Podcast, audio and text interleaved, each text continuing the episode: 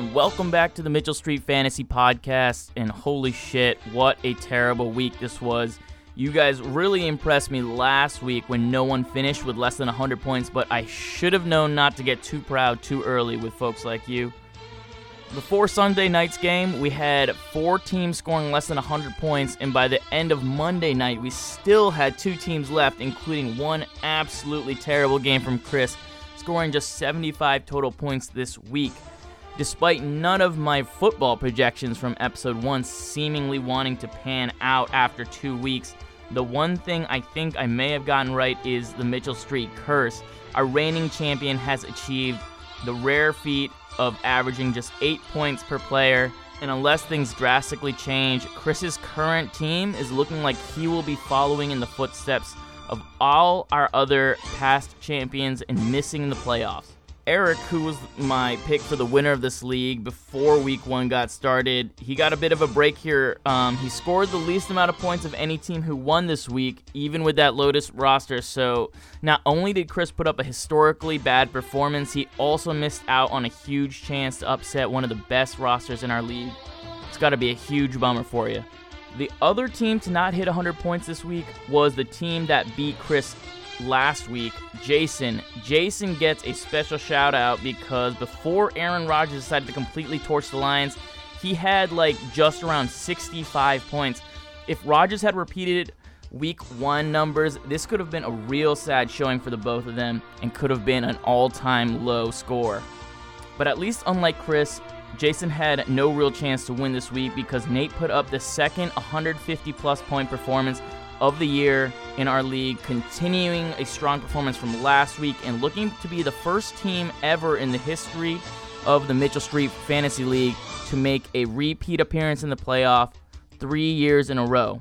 So only two teams ended with less than 100 points, but I also have to shame the two others who were at serious risk before Sunday night. Cody and Derek both got bailed out by late game performances. Derek getting the 23 point infusion from Kelce on Sunday night, and then Cody who might be the only fantasy team in the world who had Aaron Jones score 40 points and still lost by more than 10. Uh, Cody was going into Monday night with just 85 points, so his final score of 126 is super misleading. He had a horrible week. Cody ends the week with a loss against Stitches, so now we all know who the better twin is this year. And Derek lost to the People's Commissioner, proving once and for all that God stands no chance against those communists. The matchup between Dan and I wasn't exciting for either of us, really. Nothing super notable in this game. Dan is suffering from taking a few big risks in the draft and his lineup choices, but it could be just early season struggles for some of the young players he was banking on to make the leap this year. Um, he's 0 2, but I don't think his team is as bad as 0 2. My team is doing fine. I just suck at fantasy football lineup management, leaving over 20 points on the bench this week. Uh, was lucky to get the win there. And on to the matchup of the week. Colin continues his comeback season with a resounding win against Brandon.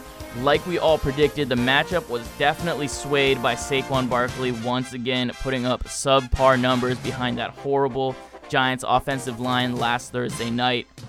There's still a chance that Barkley's not at 100%, but that probably doesn't help soothe any of the pain that Brandon's going through right now.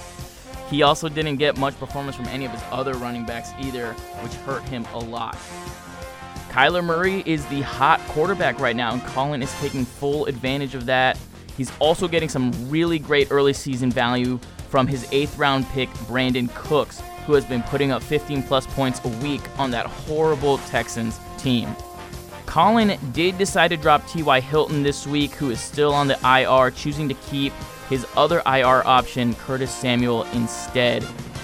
Not a bad choice considering Carson Wentz somehow twisted both his ankles last week, and TY might be catching passes from Jacob Eason, so I don't blame him for that drop. After two weeks, we can look at the standings, and there isn't too much exciting stuff going on. Um, you know, we've only played two games, but we still have four undefeated teams this year, all sitting at the top of their respective divisions. Interesting that each undefeated team is in a different division.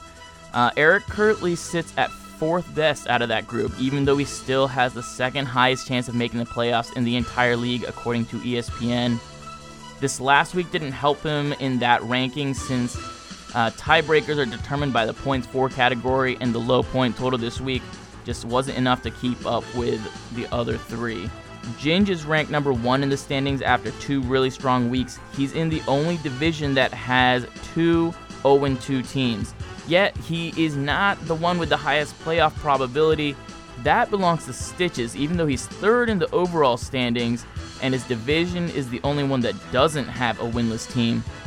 So I'm not sure what ESPN takes into account for this playoff probability. I'm guessing it has something to do with just the rosters, but don't read too deeply into it. With the divisions in place, things can get wacky in the Mitchell Street Fantasy League.